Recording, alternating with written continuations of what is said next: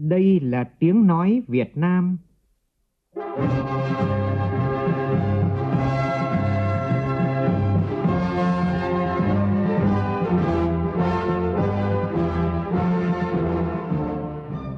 là tiếng nói Việt Nam, phát thanh từ Hà Nội, thủ đô nước Cộng hòa xã hội chủ nghĩa Việt Nam.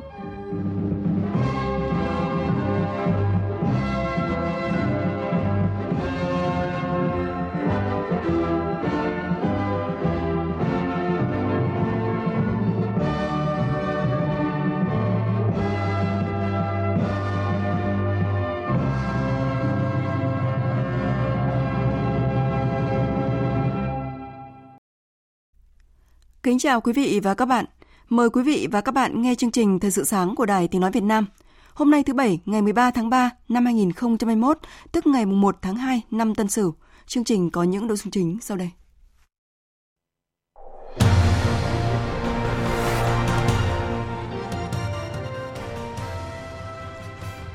Hội nghị sơ kết 3 năm thực hiện nghị quyết số 120 của Chính phủ về phát triển bền vững đồng bằng sông Cửu Long thích ứng với biến đổi khí hậu diễn ra sáng nay tại thành phố Cần Thơ. Ban chỉ đạo quốc gia phòng chống dịch COVID-19 khẳng định Việt Nam chưa thực hiện hộ chiếu vaccine COVID-19. Từ hôm nay, thành phố Hà Nội cho phép chùa Hương mở cửa đón du khách, trong khi phố đi bộ Hồ Gươm đã được mở lại từ tối qua. Sau 12 năm chờ đợi, người dân khu vực lòng hồ thủy lợi Crong Bách Thượng, tỉnh Đắk Lắk đã được di rời đến nơi ở mới. Đây là bước quan trọng để công trình thủy lợi nghìn tỷ này sớm hoàn thành. Trong phần tin thế giới, lãnh đạo nhóm bộ tứ bao gồm Mỹ, Ấn Độ, Nhật Bản và Australia đã có cuộc họp cấp cao trực tuyến đầu tiên. Sau cuộc họp, các bên đã ra tuyên bố chung tái khẳng định cam kết hợp tác vì một khu vực Ấn Độ Dương, Thái Bình Dương tự do và rộng mở. Tổ chức Y tế Thế giới cấp phép lưu hành khẩn cấp vaccine ngừa COVID-19 của hãng Johnson Johnson với hy vọng loại vaccine mới này sẽ giúp thu hẹp sự bất bình đẳng về vaccine trên toàn cầu.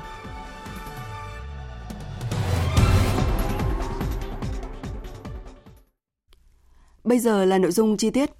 Thưa quý vị và các bạn, sáng nay tại thành phố Cần Thơ diễn ra hội nghị sơ kết 3 năm thực hiện nghị quyết số 120 của Chính phủ về phát triển bền vững đồng bằng sông Cửu Long thích ứng với biến đổi khí hậu.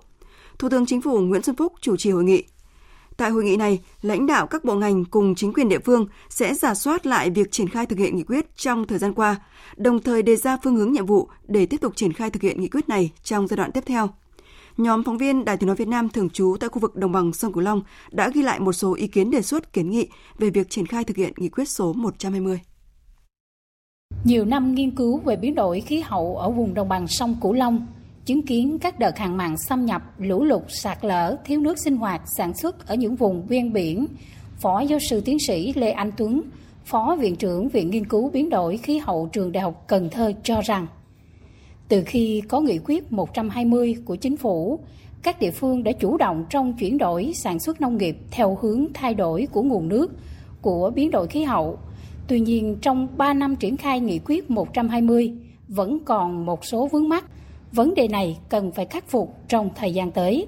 Phó giáo sư tiến sĩ Lê Anh Tuấn nhấn mạnh. Người dân đã tìm cách là giảm bớt cái canh tác lúa ba vùng, giảm bớt cái diện tích trồng lúa ở những vùng ven biển và chuyển qua những cái mô hình thích hợp khác, ví dụ như mô hình lúa tôm hay lúa cá hay là lúa rừng. À, cái thứ hai nữa là người dân đã biết à, khai thác cái giá trị của nông sản để tạo ra những cái giá trị để có à, thương phẩm cao hơn. Giới doanh nghiệp cho rằng biến đổi khí hậu đã tác động rất lớn đến hoạt động sản xuất kinh doanh, nhất là ngành nghề chế biến các mặt hàng nông sản. Nông dân sản xuất còn phụ thuộc vào thời tiết, còn doanh nghiệp thì có những lợi ích đang xen với người nông dân. Ông Đoàn Văn Khanh, Giám đốc doanh nghiệp tư nhân Long Thuận tại xã Sông Thuận, huyện Châu Thành, tỉnh Tiền Giang chia sẻ Ờ, cái ờ, quan trọng nhất là cái biến đổi khí hậu của đồng bằng sông Cửu Long. Cái ờ, hạn mặn. Rồi cái phần cái nước là trên là thượng nguồn là bị khan hiếm. Cho nên vì vậy đó, yêu cầu trước mắt chính phủ có một cái chủ trương để làm sao đó là ngăn ngừa được những cái hiện tượng đó để mà làm cho đồng bằng sông Cửu Long là phát triển.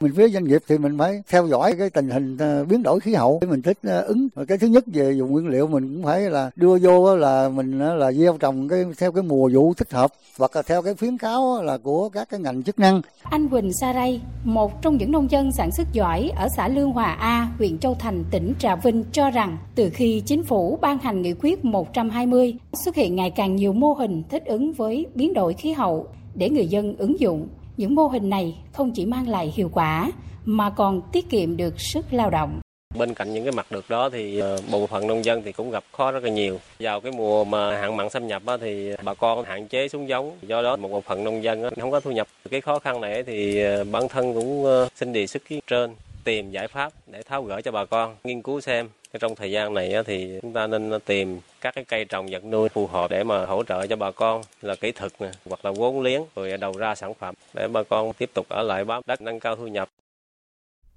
Thưa quý vị và các bạn, sau 3 năm thực hiện nghị quyết số 120, nhiều mô hình sản xuất thích ứng với biến đổi khí hậu đã được nghiên cứu và ứng dụng có hiệu quả. Tuy nhiên, người dân đồng bằng sông Cửu Long vẫn còn phụ thuộc nhiều về yếu tố thời tiết, thiên tai và biến đổi khí hậu. Làm gì để người dân đồng bằng sông Cửu Long chủ động tốt hơn trong biến đổi khí hậu, nước biển dâng? Đây cũng là mong muốn chung của các cấp chính quyền, các nhà khoa học, doanh nghiệp và bà con nông dân trong khu vực tại nghị sơ kết này. Theo dự kiến, hội nghị sơ kết 3 năm thực hiện nghị quyết số 120 sẽ có khoảng 500 đại biểu, trong đó có 40 đại biểu đến từ các tổ chức quốc tế, đối tác phát triển tại Việt Nam. Những thông tin về hội nghị quan trọng này sẽ được chúng tôi liên tục cập nhật trong các bản tin và chương trình thời sự của Đài Tiếng Nói Việt Nam. Mời quý vị và các bạn chú ý đón nghe. Chuyển sang các thông tin khác, Chương trình gặp mặt các thế hệ tham gia công trường thanh niên cộng sản và tuyên dương công trình thanh niên tiêu biểu trong đợt cao điểm 90 ngày tuổi trẻ cả nước thi đua chào mừng 90 năm ngày thành lập Đoàn Thanh niên Cộng sản Hồ Chí Minh đã diễn ra tối qua tại thành phố Hòa Bình, tỉnh Hòa Bình. Tin của phóng viên Phương Thoa. Tại chương trình, các đoàn viên thanh niên được giao lưu với các thế hệ cán bộ đoàn viên thanh niên tình nguyện tiêu biểu từng cống hiến tại công trường Thanh niên Cộng sản nhà máy thủy điện Hòa Bình. Qua những câu chuyện góp phần lan tỏa ý chí, tinh thần sung kích, tình nguyện trên mọi mặt trận xây dựng, phát triển đất nước của các thế hệ thanh niên đi trước, ông Thang Văn Phúc, nguyên Thứ trưởng Bộ Nội vụ, nguyên Bí thư đoàn thanh niên đầu tiên của công trình Thanh niên Cộng sản Thủy điện Hòa Bình chia sẻ. Cực kỳ là thương anh em làm việc lại rất là căng thẳng liên tục 3 k 4 kíp rồi liên tục các chiến dịch để chuẩn bị khởi công chặn dòng để xây dựng ờ, vươn tới từng cao độ của công trình để hoàn thành phát điện tổ máy trong khoảng 10 năm liên tục để xây dựng chinh phục thuyền sông Đà. Rồi thanh niên cả nước góp rất nhiều sáng kiến, huy động về lương thực, thực phẩm, rau quả trở lên, chia sẻ vì thủy điện hòa bình, vì công trường liên cộng sản. Với một cái cách tổ chức như vậy thì tạo ra một cái không khí quyết tâm rất là cao để thể hiện cái trách nhiệm của những người đoàn viên thanh niên xây dựng thuyền sông Đà đối với cả nước tiếp nối truyền thống của các thế hệ thanh niên trên các công trường thanh niên cộng sản, các phong trào, thiếu niên tình nguyện, tuổi trẻ sáng tạo, tuổi trẻ sung kích bảo vệ Tổ quốc. Màu áo xanh thanh niên Việt Nam đã và đang khẳng định sức trẻ, vai trò sung kích của tuổi trẻ, đóng góp cho sự nghiệp xây dựng và phát triển đất nước. Dịp này, Trung ương Đoàn Thanh niên Cộng sản Hồ Chí Minh tuyên dương 35 công trình thanh niên tiêu biểu, 90 ngày tuổi trẻ cả nước thi đua chào mừng 90 năm ngày thành lập Đoàn Thanh niên Cộng sản Hồ Chí Minh Hội thảo khoa học cấp Bộ Quốc phòng Chiến thắng đường 9 Nam Lào 1971 giá trị lịch sử và hiện thực dự kiến diễn ra vào ngày 19 tháng 3 này tại tỉnh Quảng Trị nhân kỷ niệm 50 năm chiến thắng đường 9 Nam Lào 1971-2021. Phóng viên Nguyên Nhung thông tin. Hội thảo sẽ có sự tham gia của các tướng lĩnh là nhân chứng lịch sử, các nhà khoa học nhằm khẳng định tầm nhìn chiến lược, chủ trương đúng đắn của Ban chấp hành Trung ương Đảng Lao động Việt Nam, nay là Đảng Cộng sản Việt Nam – sự chủ động, sáng tạo của Quân ủy Trung ương, Bộ Quốc phòng trước âm mưu thủ đoạn quân sự mới của Mỹ và chính quyền quân đội Sài Gòn trong thực hiện cuộc hành quân Lam Sơn 719 vào đường 9 Nam Lào. Với trên 80 tham luận sẽ góp phần đúc rút những bài học lịch sử, kinh nghiệm có giá trị lý luận và thực tiễn sâu sắc về sự lãnh đạo chỉ đạo, về phát huy sức mạnh của cả nước để làm nên chiến thắng, khẳng định bước phát triển về khoa học nghệ thuật quân sự Việt Nam –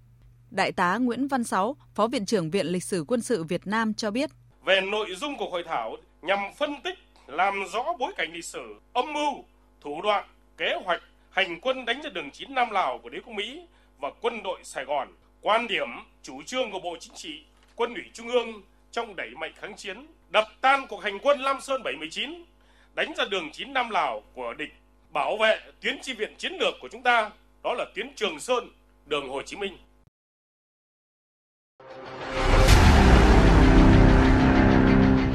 Đẩy lùi Covid-19, bảo vệ mình là bảo vệ cộng đồng.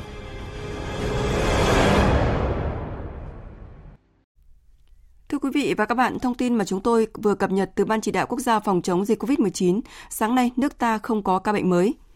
Tại cuộc họp diễn ra chiều qua tại trụ sở chính phủ, Thường trực Ban chỉ đạo quốc gia phòng chống dịch COVID-19 khẳng định Việt Nam chưa thực hiện hộ chiếu vaccine COVID-19. Hiện chỉ có các chuyên gia nước ngoài được nhập cảnh và dù đã tiêm phòng COVID-19 nhưng vẫn phải tuân thủ cách ly y tế 14 ngày. Để có thể thực hiện hộ chiếu vaccine COVID-19 nếu thấy cần thiết, Bộ Y tế đã có những bước chuẩn bị ban đầu và hệ thống kỹ thuật sẽ sẵn sàng triển khai trong tháng 4 tới. Phóng viên Văn Hải thông tin. Theo báo cáo của Bộ Y tế, từ ngày 8 đến ngày 11 tháng 3, 11 điểm tiêm chủng tại 9 tỉnh thành phố đã tiêm vaccine COVID-19 cho gần 1.600 người, ghi nhận 410 trường hợp có phản ứng thông thường, chiếm gần 26%. Có 11 trường hợp phản ứng sau tiêm ở mức độ nặng hơn như nổi mề đay, ngứa, phù mạch tại chỗ tiêm. Tất cả các trường hợp này đều ổn định sức khỏe trong vòng một ngày. Về thông tin xảy ra một số phản ứng nghiêm trọng sau khi tiêm vaccine AstraZeneca ở một số nước châu Âu, Thứ trưởng Bộ Y tế Trần Văn Thuấn cho biết, lãnh đạo Bộ đã nghe báo cáo phân tích của các nhà khoa học và đơn vị triển khai là chương trình tiêm chủng mở rộng quốc gia. Qua kết quả điều tra ở một số nước thì cho thấy không có sự liên quan giữa ảnh hưởng phụ nghiêm trọng với vaccine và cơ quan dược phẩm châu Âu khuyến cáo nên tiếp tục dùng vaccine à, cho các nước này. Đối với Việt Nam thì à, Bộ Y tế khuyến cáo tiếp tục dùng vaccine cho người dân. Sau khi nghe ý kiến của đại diện Bộ Y tế, Bộ Ngoại giao, Bộ Thông tin và Truyền thông về vấn đề visa vaccine COVID-19, Phó Thủ tướng Vũ Đức Đam nêu rõ. Giả sử mình có đồng ý vaccine visa, bây giờ mình cũng đã triển khai các công cụ để mà cấp visa mà công nhận visa đâu. Thế thì bây giờ có hai thứ. Một mặt là chúng ta phải triển khai tất cả các công cụ để mà chúng ta coi lúc mà giả sử các bên chuyên môn người ta bảo chấp nhận được visa thì mình phải làm được. Hiện nay mình chưa có thì giải pháp kỹ thuật của mình là anh em các nơi là sẽ sẵn sàng vào đầu tháng tư tuy nhiên mà để mà áp dụng cái đấy thì phải tính toán rất kỹ phải căn cứ vào cái quá trình tiếp tục đánh giá độ bảo vệ của từng loại vaccine đối với từng nơi để có một cái chính sách phù hợp Liên quan đến ba người ở Hải Phòng được phát hiện dương tính với SARS-CoV-2 sau khi nhập cảnh Australia, Sở Y tế Hải Phòng cho biết cả ba người đều nhiễm biến thể virus có nguồn gốc từ châu Phi và không loại trừ trường hợp bị nhiễm virus trong thời gian quá cảnh tại Singapore.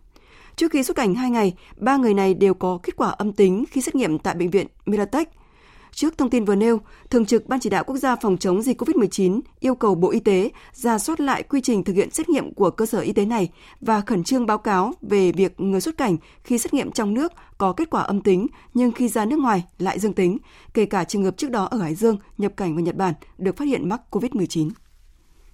Thưa quý vị, bắt đầu từ hôm nay, tức ngày 1 tháng 2 âm lịch, lễ hội chùa Hương ở huyện Mỹ Đức, thành phố Hà Nội được mở cửa trở lại, phục vụ nhu cầu của nhân dân thành phố và du khách thập phương.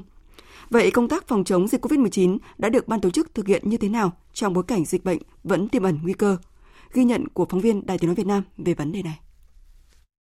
Nhằm chuẩn bị cho lễ hội chùa Hương hoạt động trở lại, những ngày qua, huyện Mỹ Đức đã ra quân triển khai các phương án tổ chức, quản lý lễ hội, trong đó tập trung công tác phòng chống dịch COVID-19 để ứng phó với những trường hợp bất thường có dấu hiệu sốt, ho, khó thở, có yếu tố dịch tễ. Ban tổ chức lễ hội chùa Hương bố trí hai phòng khai báo y tế dự phòng để làm nơi khai báo y tế chi tiết. Các phương tiện vận chuyển hoạt động tại khu vực di tích sẽ có phiếu xác nhận kiểm tra, hành khách ngồi trên phương tiện phải đảm bảo khoảng cách. Tại nơi thờ tự, thực hiện các nghi lễ tín ngưỡng sẽ có lực lượng hướng dẫn du khách thực hiện các quy định về thời gian, cách thức tiến hành nghi lễ, rút ngắn thời gian lễ và bố trí người đón lễ bên trong, người trả lễ bên ngoài theo một chiều.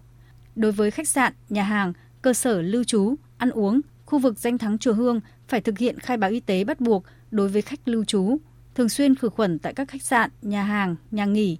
Ông Đặng Văn Cảnh cho biết. Ông Đặng Văn Cảnh, Phó Chủ tịch Ủy ban Nhân dân huyện Mỹ Đức, trưởng ban tổ chức lễ hội chùa Hương cho biết. Các bàn ăn có vách ngăn giữa bàn cao khoảng 60 cm, thường xuyên vệ sinh khử khuẩn tại các khu vực đón tiếp du khách và yêu cầu dưới các bàn ờ, ăn phải có thùng đựng rác chất thải theo quy định. Ờ, đặc biệt là khuyến khích, ờ, khuyến cáo và ưu tiên khách hàng ăn theo suất dùng đĩa hộp dùng một lần. Qua kiểm tra thực tế tại di tích danh thắng chùa Hương cùng các ngành chức năng thành phố, bà Trần Thị Vân Anh, Phó Giám đốc Sở Văn hóa và Thể thao Hà Nội cho biết, để chuẩn bị cho lễ hội chùa Hương hoạt động trở lại, công tác phòng chống dịch COVID-19 đã được Ủy ban Nhân dân huyện Mỹ Đức thực hiện bài bản, Tuy nhiên, theo bà Trần Thị Vân Anh, để tránh những vấn đề bất ngờ, lúng túng, huyện Mỹ Đức cần tập trung cao độ với phương án hết sức cụ thể. Để đảm bảo cho lượng du khách vào chùa Hương mà chúng ta thực hiện tốt thì tiếp tục được ờ, an toàn và có thể là vẫn tiến hành bình thường. Nhưng nếu có sự cố gì xảy ra sẽ liên quan lại việc là xem xét tạm dừng để mở Thế nên đồng chí có cái phương án hết sức cụ thể và cũng khuyến cáo đầy đủ những nội dung cho các cái phương tiện chở đò để chúng ta đảm bảo thực hiện. Mỗi năm chùa Hương đón khoảng hàng triệu du khách tập trung vào 3 tháng đầu năm. Để lễ hội chùa Hương được an toàn trong thời điểm dịch COVID-19 vẫn diễn biến phức tạp, ngoài sự chuẩn bị, phương án chi tiết của ban tổ chức, chính quyền địa phương thì rất cần ý thức vì mình, vì cộng đồng trong phòng chống dịch bệnh của tất cả du khách khi về chảy hội chùa Hương. Và trước đó vào tối qua, khu phố đi bộ Hồ Gươm, Hà Nội đã mở cửa đón khách. Các lực lượng chức năng của thành phố Hà Nội đã thường xuyên kiểm tra, xử lý nghiêm các hành vi vi phạm, đảm bảo công tác phòng chống dịch COVID-19, đồng thời yêu cầu người dân thực hiện nghiêm túc các biện pháp phòng chống theo thông điệp 5K của Bộ Y tế. Thưa quý vị và các bạn, như Đài Tiếng Nói Việt Nam đã thông tin, người dân các thôn 9, 10 và 11 xã Chư San, huyện Mơ Rắc, tỉnh Đắk Lắc, nơi triển khai dự án thủy lợi 4.400 tỷ đồng Crong Bách Thượng đã bắt đầu về nơi ở mới từ hôm qua sau 12 năm mong mỏi. Đây cũng là bước quan trọng để công trình thủy lợi nghìn tỷ sớm hoàn thành, góp phần giải bài toán nguồn nước tưới xanh cho những buôn làng chủ phú, cũng là ý nghĩa lớn nhất của một trong những đại thủy nông được chính phủ, quốc hội phê duyệt triển khai ở khu vực Tây Nguyên. Phản ánh của phóng viên Công Bắc thường trú tại khu vực Tây Nguyên.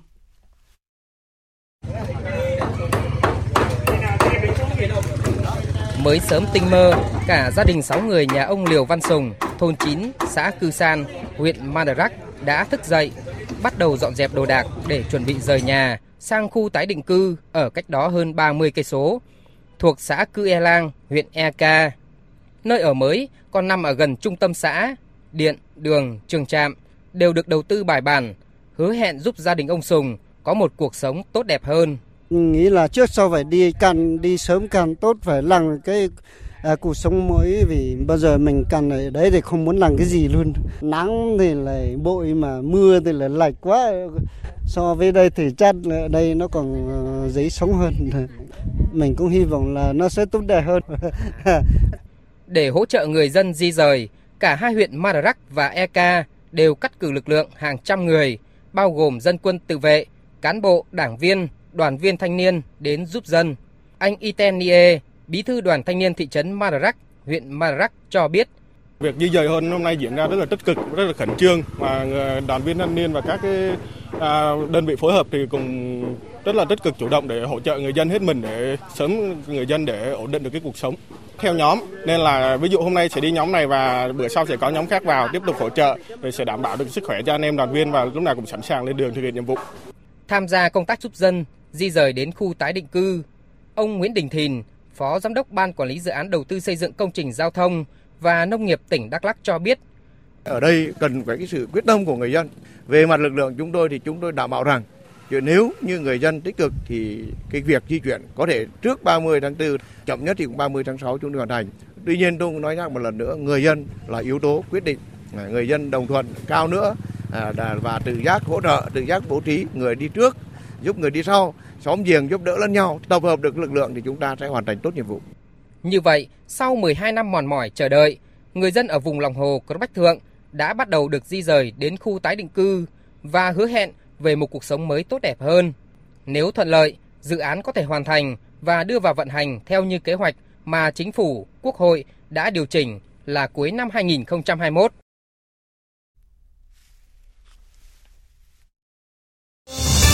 Thời sự VOV nhanh, tin cậy, hấp dẫn.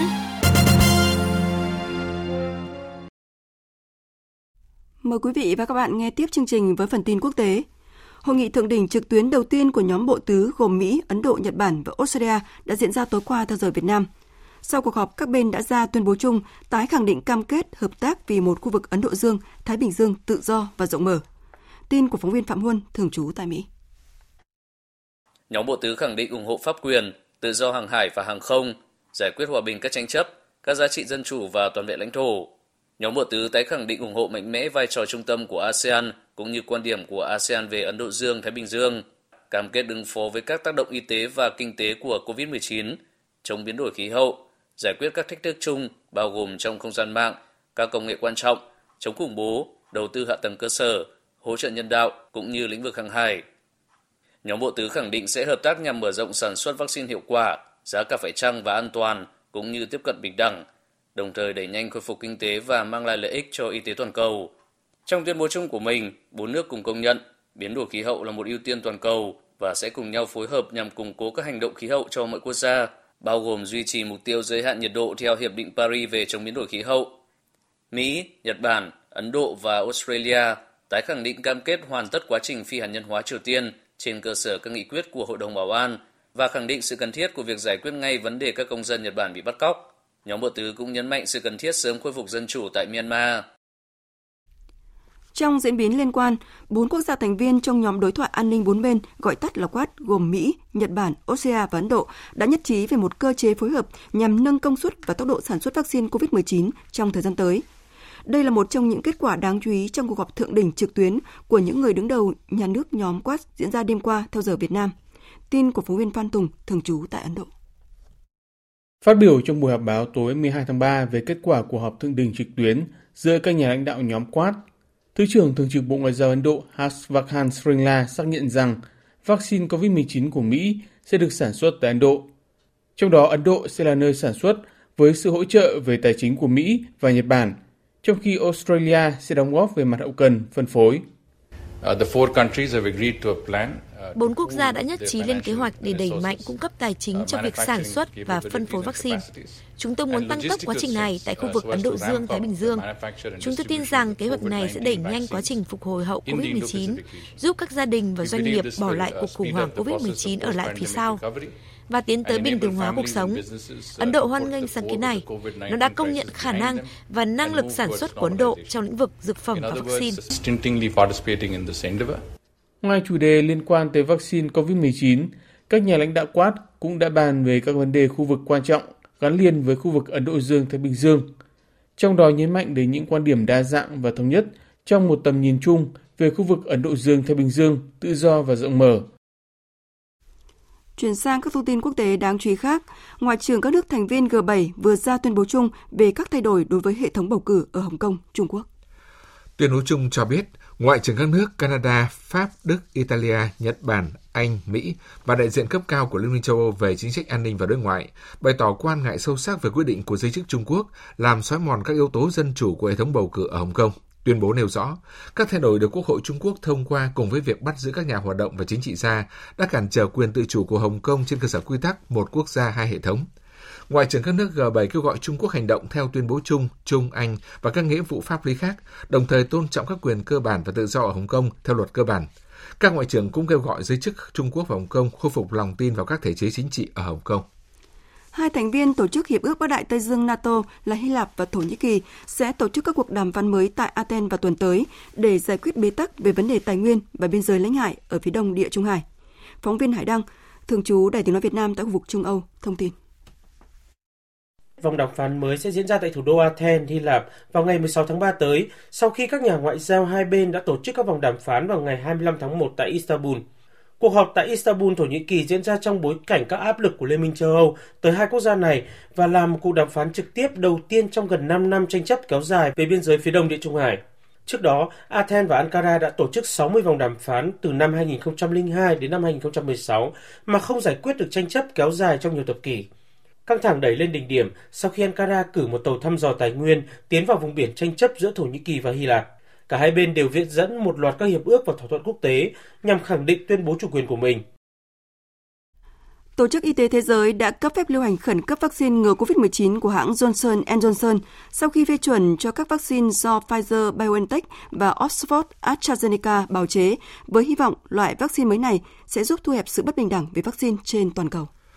Thông tin này được đưa ra sau khi loại vaccine tiêm một liều duy nhất này được Liên minh châu Âu cấp phép lưu hành hôm 11 tháng 3 vừa qua. Ngoài ra, vaccine của Johnson Johnson cũng được bật đèn xanh từ các cơ quan quản lý ở Mỹ, Canada và Nam Phi.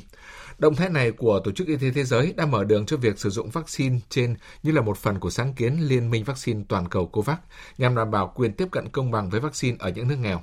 khoảng 500 triệu liều vaccine ngừa COVID-19 của Johnson Johnson được cam kết phân phối đến các cơ sở y tế và Tổ chức Y tế Thế giới hy vọng kế hoạch này có thể được triển khai thông qua COVAX muộn nhất từ tháng 7 năm nay. Vừa rồi là một số thông tin thời sự quốc tế, tiếp theo là tin thể thao.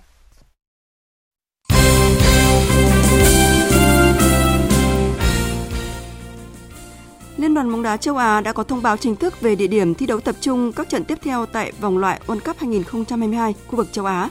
Theo đó, các trận đấu của đội tuyển Việt Nam trong khuôn khổ bảng G sẽ diễn ra tập trung tại các tiểu vương quốc Ả Rập Thống Nhất. Với lịch thi đấu hiện tại, đội tuyển Việt Nam sẽ gặp đội tuyển Indonesia tại lượt 9 vào ngày 7 tháng 6, sau đó sẽ gặp Malaysia tại lượt 8 vào ngày 11 tháng 6 và kết thúc vòng loại bảng G bằng cuộc đọ sức với UEA tại lượt 10 ngày 15 tháng 6. Sau quãng thời gian tạm dừng do ảnh hưởng của dịch COVID-19, giải vô địch bóng đá quốc gia sẽ trở lại vào cuối tuần này với 5 trận đấu của vòng 3. Trong hôm nay và ngày mai, trừ trận đấu trên sân vận động Cẩm Phả, Quảng Ninh tổ chức theo hình thức không có khán giả, còn các trận đấu khác trên sân vận động Hòa Xuân Đà Nẵng, Rạch Chay, Hải Phòng, Pleiku Gia Lai và Hàng Đẫy Hà Nội được phép đón một lượng khán giả nhất định vào sân để cổ vũ các đội bóng. Tay vợt Roger Federer vừa bị loại khỏi giải tứ kết quần vợt Qatar mở rộng khi để thua 1-2 trước Nicolas Basilatvi.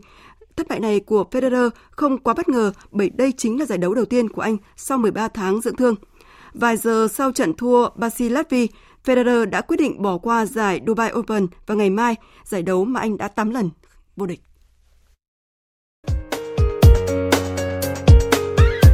Dự báo thời tiết Phía Tây Bắc Bộ có mưa rào vài nơi, gió nhẹ, đêm trời lạnh, nhiệt độ từ 20 đến 29 độ. Phía Đông Bắc Bộ có mưa nhỏ vài nơi, sáng có sương mù và sương mù nhẹ, trưa chiều trời nắng. Riêng vùng núi phía Bắc có mưa rào và rông vài nơi, gió Đông Nam cấp 2, cấp 3, đêm trời lạnh, nhiệt độ từ 20 đến 28 độ. Các tỉnh từ Thanh Hóa đến Thừa Thiên Huế có mưa vài nơi, sáng sớm có sương mù và sương mù nhẹ rải rác, trưa chiều trời nắng, gió nhẹ, nhiệt độ từ 20 đến 29 độ. Các tỉnh ven biển từ Đà Nẵng đến Bình Thuận, ngày nắng, đêm có mưa rào vài nơi, gió đông bắc đến đông cấp 2, cấp 3, nhiệt độ từ 22 đến 32 độ. Khu vực Tây Nguyên, ngày nắng, chiều tối và đêm có mưa rào và rông vài nơi, gió đông cấp 2, cấp 3, nhiệt độ từ 18 đến 33 độ. Nam Bộ, ngày nắng, riêng miền Đông có nắng nóng, chiều tối và đêm có mưa rào và rông vài nơi, gió đông cấp 2, cấp 3, nhiệt độ từ 22 đến 37 độ. Khu vực Hà Nội có mưa nhỏ vài nơi, sáng có sương mù, trưa chiều trời nắng, gió đông nam cấp 2, cấp 3, đêm trời lạnh. Nhiệt độ từ 20 đến 28 độ. Dự báo thời tiết biển, Bắc và Nam Vịnh Bắc Bộ, Vịnh Thái Lan có mưa vài nơi, sáng có sương mù, tầm nhìn xa trên 10 km, giảm xuống dưới 1 km trong sương mù, gió đông đến đông nam cấp 3, cấp 4. Vùng biển từ Quảng Trị đến Quảng Ngãi không mưa, tầm nhìn xa trên 10 km, gió đông cấp 4. Vùng biển từ Bình Định đến Ninh Thuận, khu vực giữa và Nam Biển Đông, khu vực quần đảo Trường Sa thuộc tỉnh Khánh Hòa, có mưa rào vài nơi tầm nhìn xa trên 10 km, gió Đông Bắc cấp 4, cấp 5. Vùng biển từ Bình Thuận đến Cà Mau không mưa, tầm nhìn xa trên 10 km, gió Đông Bắc cấp 5. Vùng biển từ Cà Mau đến Kiên Giang có mưa rào vài nơi, tầm nhìn xa trên 10 km, gió Đông cấp 3, cấp 4. Khu vực Bắc Biển Đông có mưa vài nơi, tầm nhìn xa trên 10 km, gió Đông Bắc cấp 4, cấp 5. Riêng phía Đông Bắc có lúc cấp 6, giật cấp 7, biển động. Khu vực quần đảo Hoàng Sa thuộc thành phố Đà Nẵng không mưa, tầm nhìn xa trên 10 km, gió Đông Bắc cấp 4, cấp 5.